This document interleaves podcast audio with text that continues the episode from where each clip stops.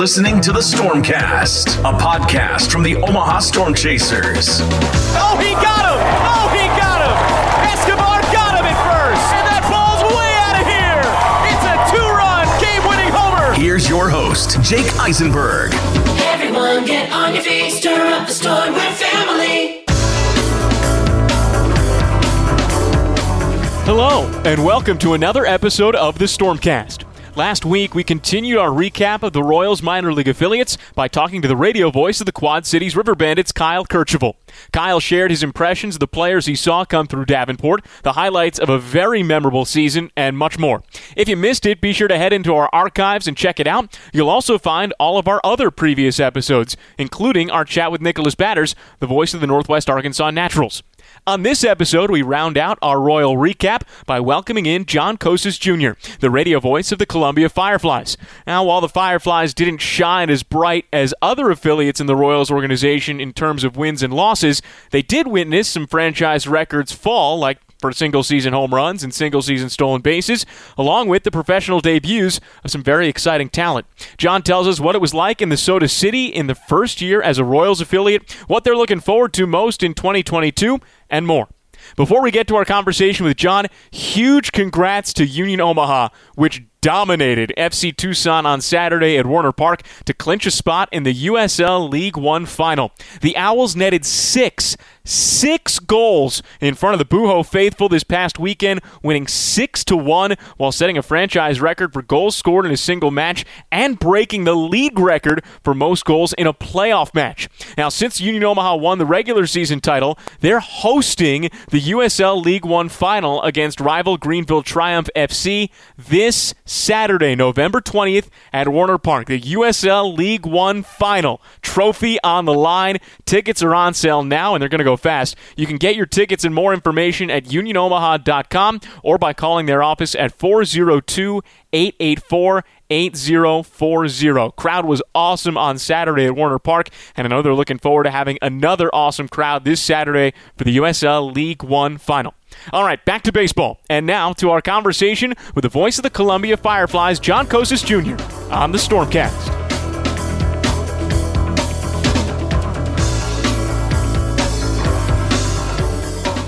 We continue our tour of the Kansas City Royals minor league system with a look at the Columbia Fireflies. And for that, we bring in the voice of the Fireflies, John Kocsis Jr., who's kind enough to join us. John, thanks for coming on. How's your offseason going? Oh, it's going well. You know how it goes, Jake. Getting a little bit more time to explore life outside of baseball and just rejuvenate yourself for next year, right? Exactly, exactly. But it was great to be back at the ballpark and have a full season again, something that we all missed in, in 2020. And even though the Fireflies Fireflies record didn't necessarily shape up the way that maybe people in Soda City wanted it to. It was still fun to be at the ballpark every day.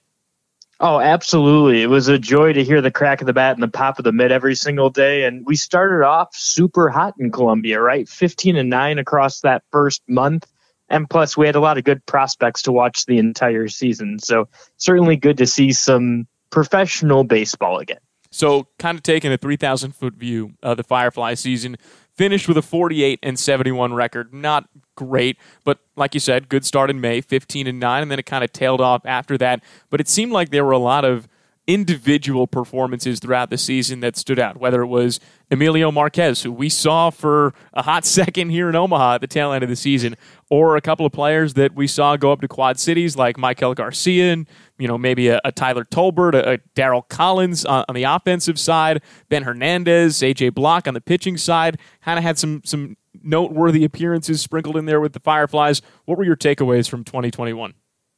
Yeah, I guess we'll start with Ben Hernandez because he's kind of the biggest mystery, right? 19 year old selected in the second round of the 2020 draft. And, you know, he only played about a month, maybe a month and a half before he had a little bit of injury troubles and he ended up walking out of Columbia. He actually didn't end up playing anywhere else. Uh, one of those guys that might actually come back to Columbia at the start of next year, or maybe depending on how he pitches in the spring, maybe he'll be a guy that you see in quad Cs and moving up. But his changeup is exactly as advertised. It was labeled the best changeup in the 2020 draft class.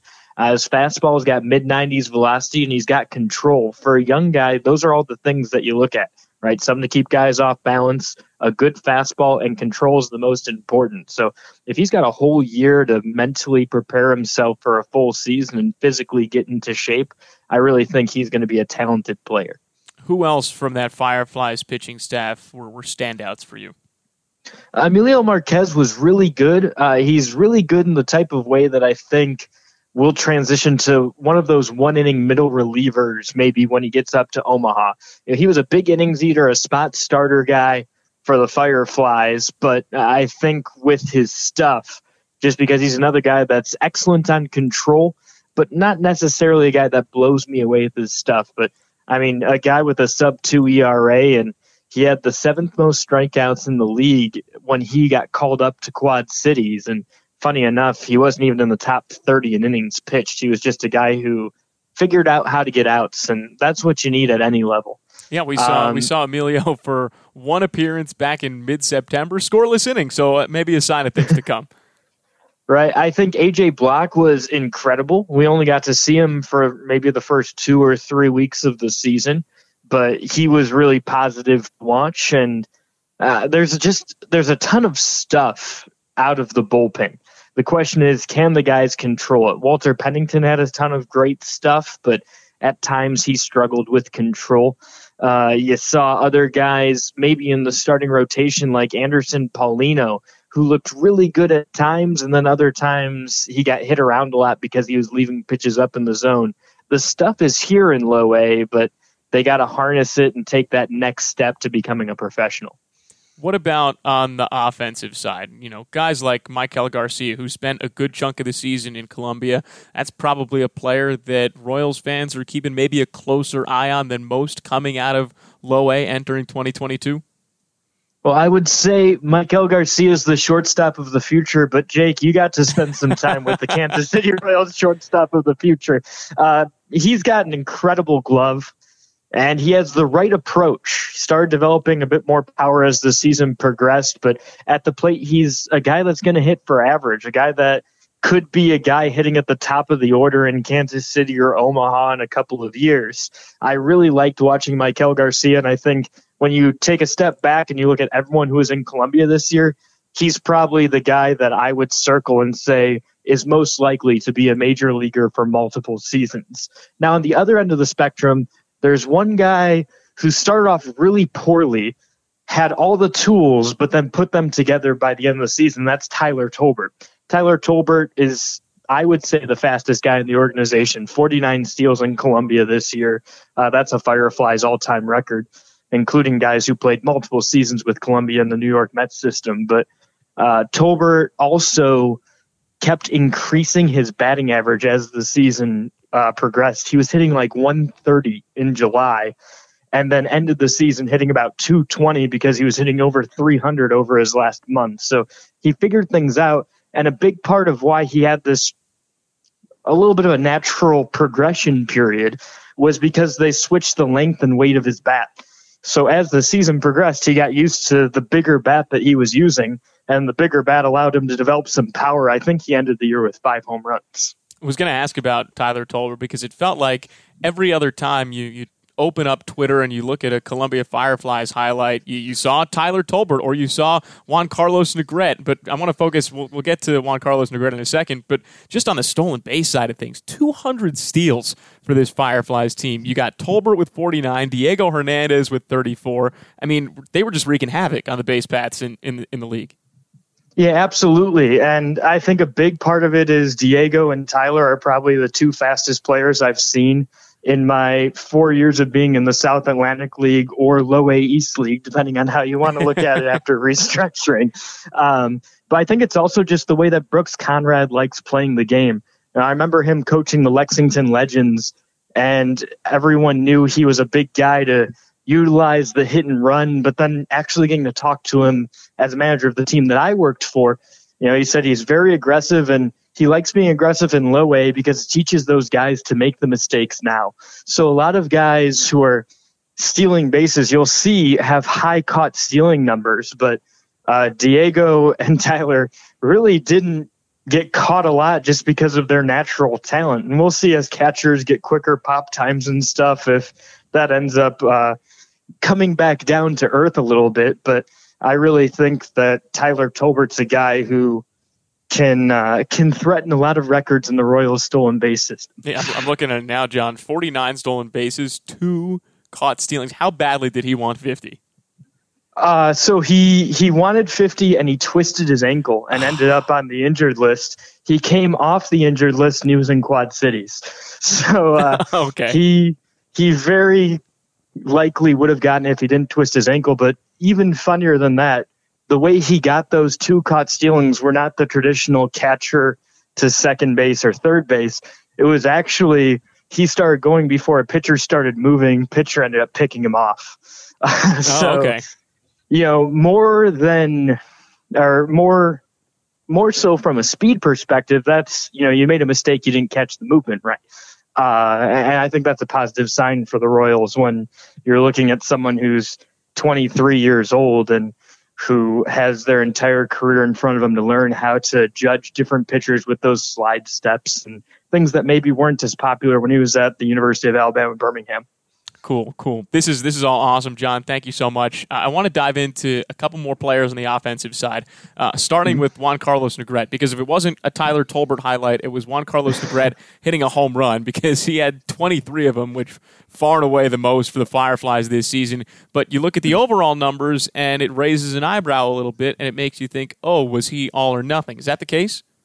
Yeah, he's absolutely an all or nothing hitter. And when you talk to him, it's the same thing. He'll tell you he's all or nothing. Uh, in fact, I think at one point this year he had more home runs than singles to kind of give you an idea of how much this kid is actually swinging for the fences. Uh, I think at some point someone's going to have to have a conversation with them about adopting that two strike approach and maybe putting more balls in play. But for right now, it's more of seeing what this kid can do with power and what he did from a Fireflies fan perspective is he hit the second most home runs any Columbia Firefly has ever hit. The most belonged to Dash Winningham, who did so in 2016 and 2017. It took him two seasons to get 25. Uh, so Juan Carlos Negrete, a really big guy for social media because the flashy thing are those home runs, uh, and he was able to do that and impact quite a few games. All right, let's finish up talking about one other guy who I guess you could say is, is flashy on social media. It seemed like he was an absolute fan favorite, Kale Emshoff, who had a really good season with the Fireflies in the time that he spent down there, and it seemed like he was somebody that the fans there absolutely loved. Yeah, Kale Emshoff was a fan favorite. He had his own section, the Kale-ectables. Uh, if it wasn't awesome. Kale, Darryl Collins was the other guy that tons of fans revolved around. But I think what Kale brought that fans loved so much was the way he swung a bat. You know, his first RBI hit at home at Segra Park was actually an RBI triple with the bases loaded. So he brought in three runs and you guys to catch a run. Uh, but I think the best trait that Kale has, because he has the gap to gap power and the ability to get on base consistently, but his uh, his pitcher ERA. So when he's behind the plate, when he's calling the game, it was a point and a half lower than any other catcher for the Fireflies this year. So this kid is really smart, works well with a bunch of different types of pitchers. And this year he had to manage eight or nine lefties at a time out of the bullpen. So this is a guy who can get creative with the way he's calling games. He can move from righty to lefty and he can manage a lot of guys who at times were losing control and not able to capture it when they were working with other catchers. Can you can you tell us a little bit more about the Kale-ectables and how that kind of grew throughout the year? Yeah, absolutely. So it literally started the second home game of the season. There's a group of Richland County sheriffs who were attending the game in the bullpen boxes section, which are a group of four top tables that are right next to the Fireflies bullpen on the warning track. Uh, and Kale was warming up a catcher. Omar Hernandez had got, or a pitcher rather. So Omar Hernandez had gotten the start in the game. Kale was working in the bullpen. Uh, and these guys were just razzing Cole, uh, Kale. They were just saying stuff like, oh, hey, man, you got to be better or whatever. You know, they had had a couple of beers in their system and they wanted to let the bullpen catcher hear it. So he started firing some stuff back at him and uh, that he earned their respect. So after the game, he tossed him a ball. Uh, they chatted for a second through the netting, and then all of a sudden they followed him on Twitter. And later that week, they brought T-shirts.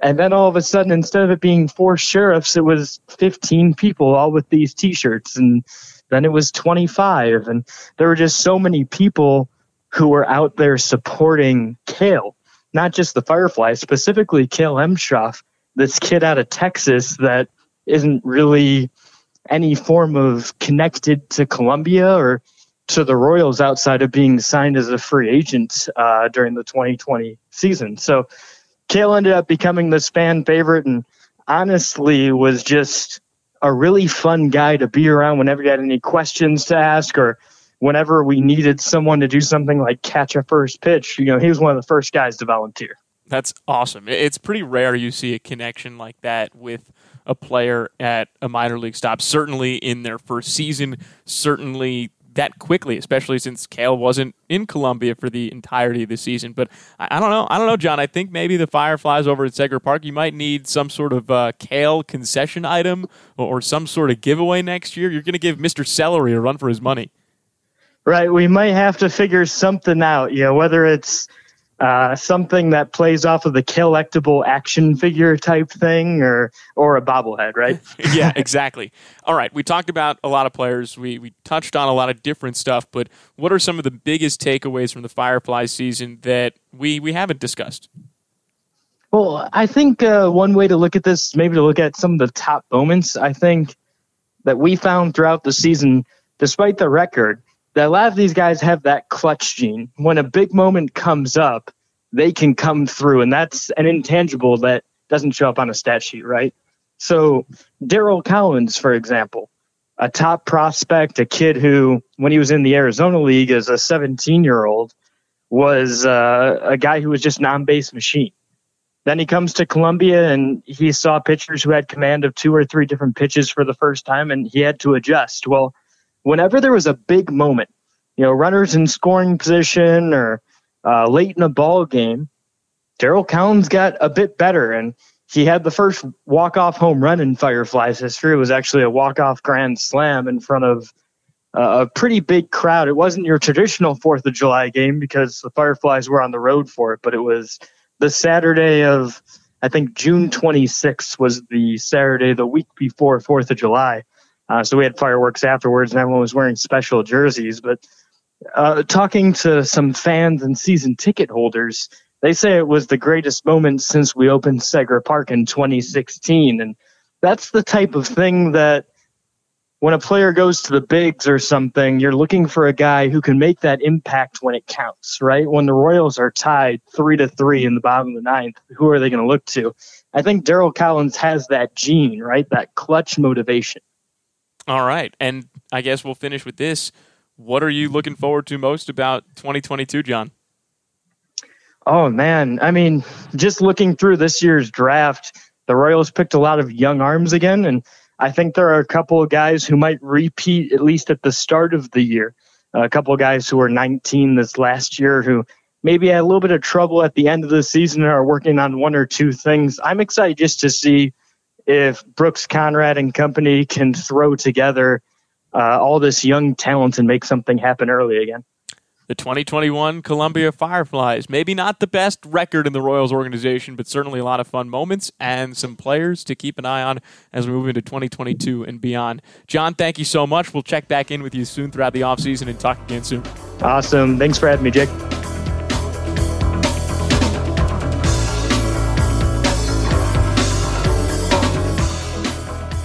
Many thanks again to John Kocsis Jr. for joining us on the Stormcast. Looking forward to checking back in with John, Kyle Kercheval, and Nicholas Badders as we get closer to the 2022 season. Speaking of which, the 2022 schedule is out now, and so are the game times for all 72 Storm Chasers home games at Werner Park. We're less than five months away from the start of the 2022 season, believe it or not, and the 2022 home opener on April 12th, right here at Werner Park. So start marking those calendars and also start buying those tickets. Season ticket packages, including Chasers Blue Book and Chasers Gold Pack options, are available now at OmahaStormChasers.com or by calling the Werner Park ticket office at 402 738 5100. That'll do it for this episode of the Stormcast. Thanks so much for tuning in. A reminder that you can listen to any episodes you might have missed in our archive, and also make sure you subscribe on your platform of choice so you don't miss our next episode. And our next episode is going to be a good one. It features a chat with the 2021 minor league home run king and top offensive player MJ Melendez. We'll have that episode in December after Thanksgiving. So, on behalf of the Omaha Storm Chasers, want to wish you and your loved ones a happy and safe Thanksgiving. By the way, Stay tuned for some special Black Friday and Cyber Monday deals for the Stormfront Team Store. Tons of great stuff there that would make a great holiday gift. So be sure to follow the Storm Chasers on Twitter at OMA Storm Chasers and on Facebook, Instagram, and TikTok at Omaha Storm Chasers for all the latest news and information, including the information on those holiday deals. For everybody with the Omaha Storm Chasers, I'm Jake Eisenberg saying so long. You've been listening to the Stormcast. Everyone get on your feet, stir up the storm, we're family.